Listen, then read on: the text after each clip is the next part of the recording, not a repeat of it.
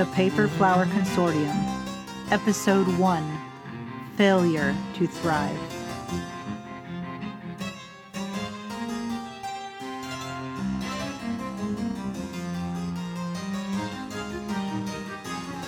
Recording by Loretta Fabron Onfoy, a lady of the former Kingdom of France and the current historian and librarian of the Paper Flower Consortium.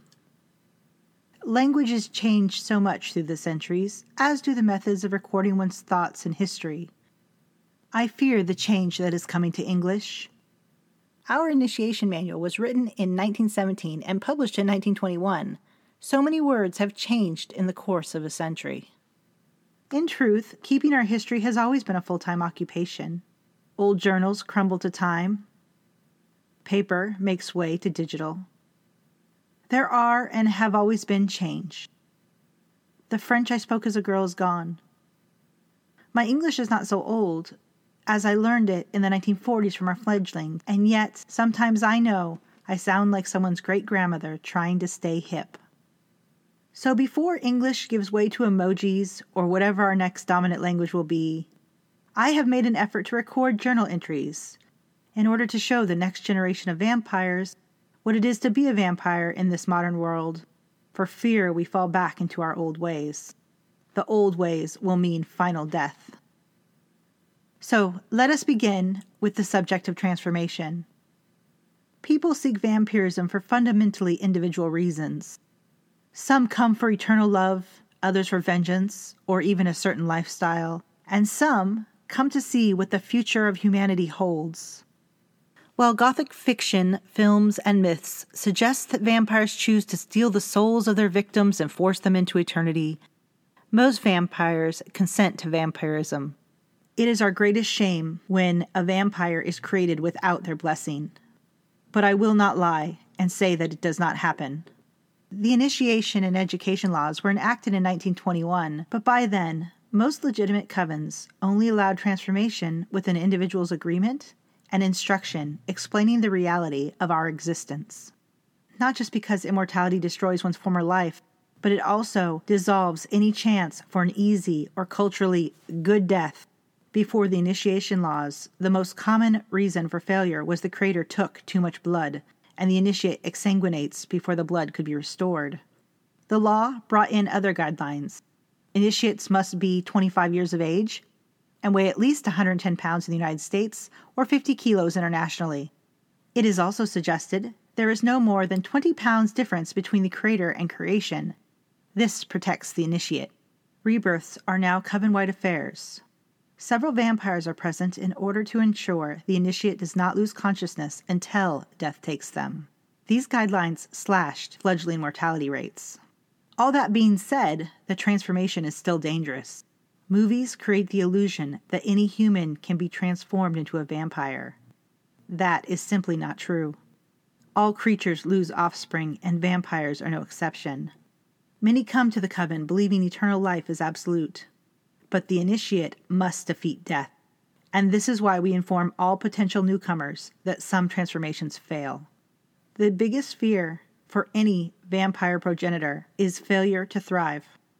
We have no idea why it happens. Some believe God, and I am not claiming just a single God, but whichever God the vampire believes in, sanctions our undead existence. Some believe there's an intrinsic defiance against the natural order, and some believe in simple luck.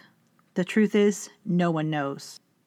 There are those who shouldn't have survived the rites, and they endure, while others, with every advantage, perish. Most discussion around failure to thrive is filled with the fallacy that the vampire gently disappears into the night. But I mean to set the record straight. It is a horrifying experience for the creation, the creator, and their bloodline.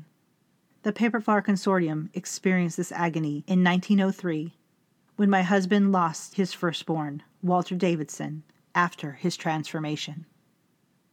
Walter's conversion started off well. He had come to us under his own free will after finding us in the telephone directory. Charles. Walter sought an existence of peace. He looked at both of our first generation male vampires, but chose Charles as his mentor due to the similarities in their history and dispositions. He was quite a jolly fellow, and we all liked him. Charles was ecstatic. He was so excited to experience the connection between him and his firstborn. You see, Charles at that point had been a vampire for 211 years. I had had my firstborn 10 years prior. And now that the coven was settled in the Seattle area and we were financially stable, Charles was thrilled to be chosen. At the night of his rebirth, Walter was 29 years old and sound in mind and body. He had spent two years in his instruction, and he swore he looked forward to eternity. He did not tremble as he relaxed onto the gurney, which was covered with a thin mat for his comfort. As a Christian, he read a prayer to our shared God. Charles opened Walter's radial artery with his fangs and drank in his blood until Walter grew pale. Agatha, a learned healer and the eldest of our number, listened to Walter's pulse slow. As Walter's consciousness began to fade, Charles stabbed himself in the chest and gave Walter his life force. It seemed Walter drank deeply. And flush with vampire blood, he lay back on the gurney in order to die. Charles stabbed him in the carotid artery. Walter didn't even have time to scream, but his eyes showed the agony of death. But That was to be expected. Even the quickest death pains the direct bloodline. Charles, Jacob, and Agatha felt Walter pull existence away from them, seeking their gifts and their blessings. Jacob's second son, Derek, and Agatha's daughters, myself and Pascaline, were immune from this pain, so we were there to assist. Agatha signaled to us that Walter's heart had slowly begun to beat again. And Walter awoke as a vampire a few minutes later. He screamed as most new vampires do. Are you hungry? Agatha asked ravenous, Walter said.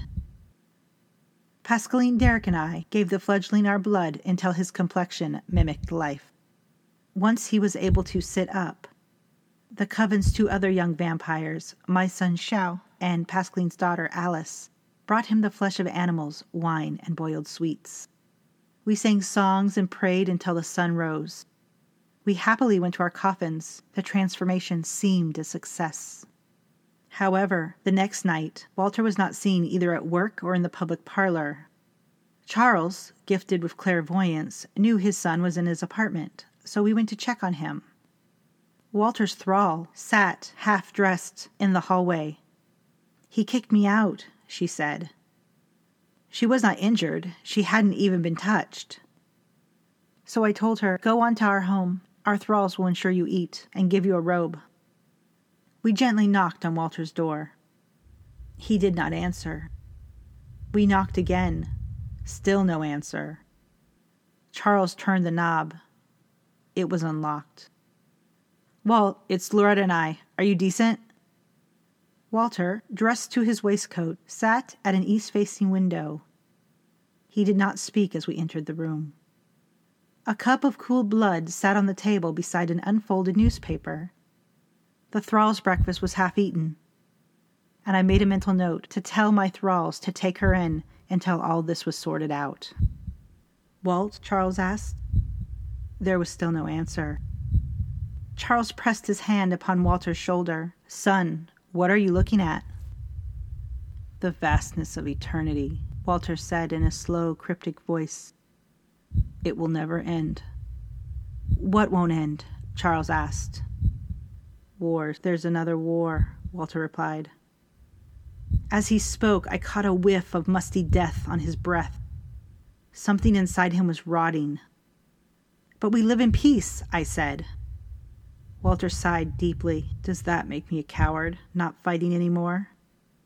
Charles glanced over at me, his eyes filled with apprehension. I said, Walter, you are not a coward, nor is Charles or Jacob. You have all seen battles but they don't ever stop, Walter said. If I'm honest, I knew Walter was lost, but we still attempted to save him. Charles was still weak from his transformation, but I had blood to spare. Do you need another infusion, Walt? I asked. No, lady, thank you. I can bring your thrall to you. No, lady, thank you, Walter repeated and stared out the window. I asked, Does your gift trouble you? He just said no, but I could see the lie in his cold and empty eyes. I bled into a bottle and set it on the window sill with a cup. For when you get hungry, my husband's son. And I bent down and kissed him. The rot smelled stronger as my lips pressed against his cheek. Walter made no move to take it. He just sat and stared out the window, which only casted the reflection of his clothing. The bottle of blood coagulated on the window sill. An hour before dawn, Charles closed the shutters. We returned to our coffin. My sweet husband tossed and turned through that day. And though I was worried, I held my beloved close and told him not to worry. The next night, Walter was still unresponsive. The smell of decay was pungent in the same clothing he had worn the night before. His eyes were no longer just empty, but they had lost their luster. They were milky. We phoned Agatha and asked for her to check on him. And though Walter was indifferent, his temperature was normal, his pulse was slow and steady as it should be, and his reflexes seemed typical. Agatha consulted the ancient vampires who ran Strawberry Fields, the coven over in Bellevue. They did not have good news. Jacob, almost as old as his wife, cut open his wrist and pressed it into the other man's face. Walter did not move to take it. He just sat there. Charles begged, You are my son, my firstborn. Don't you know how much I love you? In a slow, hollow voice, Walter replied, Outside is a city full of sentiments and anguish, and yet it all feels so distant in the vastness of eternity. Just a sip, Charles cried. Bloody tears crested his eyes and cascaded down his cheeks. Even your sorrow is hazy, and you stand right beside me. We did not know those words would be his last. By the third night, the smell of corruption and putrefaction filled the apartment. The wraith, which was Walter, stared out of his window. I tried to embrace him and coax him to take just a sip of blood, but his flesh squished under my hand like it was a bag of watery vitra. His once strong muscles had disintegrated until he was nothing more than loose skin sunk into spindly bones. As a lady of the court, my training kicked in, and I forced myself not to vomit or show any discomfort. Charles, however, raged. It is my lady's blood. Drink it. How dare you not drink it? Walter did not answer. Charles opened his wrist again and begged him to drink again, and the wraith, which had been Walter, ignored the blood on my husband's wrists and cheeks. He stared out the window into the night until Charles closed the shutters. We returned to our coffin to a day of not sleeping and worry. I tried to sing Charles a sweet song to comfort him. When suddenly my husband shrieked and tried to push me away. Run, Loretta! he shouted and tried to slap in existence flames from his body. I moved out of the way of his thrashing limbs and rolled onto the floor before I realized his nerve endings must be on fire. Bloody sweat stained his pajamas and coated his hair and beard. I ordered the thralls to fill our bathtub with cold water. We struggled to get my husband into it as he shrieked. When he was coherent, which was not often, Charles claimed that I should run from him and the hideous day. At one point, he tried to order me to leave him. He didn't want me to see him so weakened, and he didn't want me to remember him so scarred and burnt. I did send the thralls away, but I refused to leave my husband's side until the connection between he and his firstborn was torn asunder.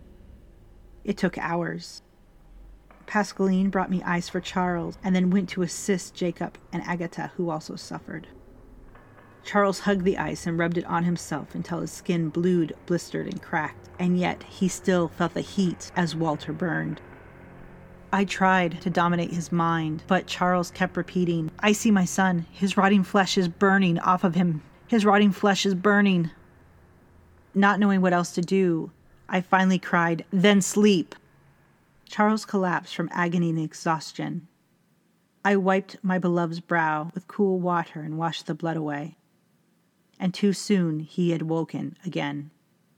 Charles was strangely quiet and distant. He stared at the ceiling. His expression was cold and hollow and haunted, just like Walter's expression had been. So I shook him and cried, Don't you dare leave me, Charles Enfoy! And he blinked and looked at me as if he just realized I was there.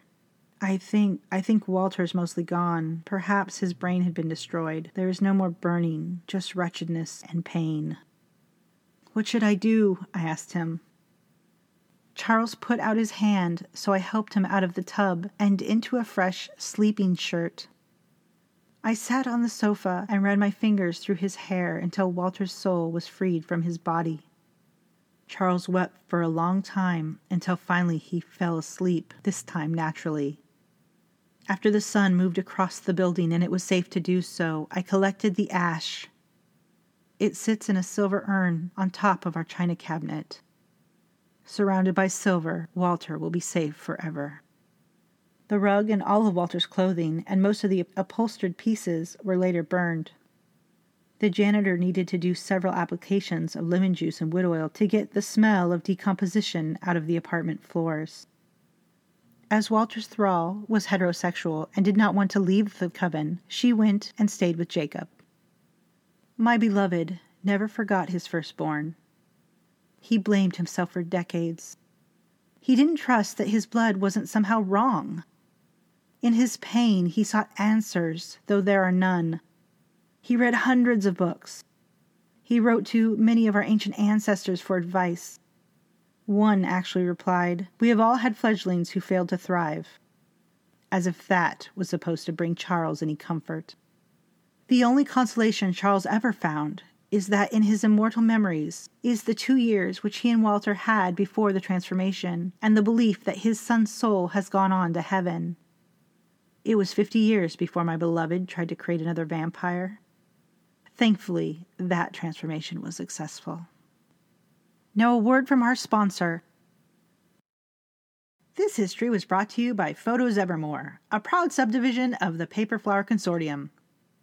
Are you an initiate concerned that a creature of darkness is unable to reflect light and therefore unable to be caught on film and digital photography?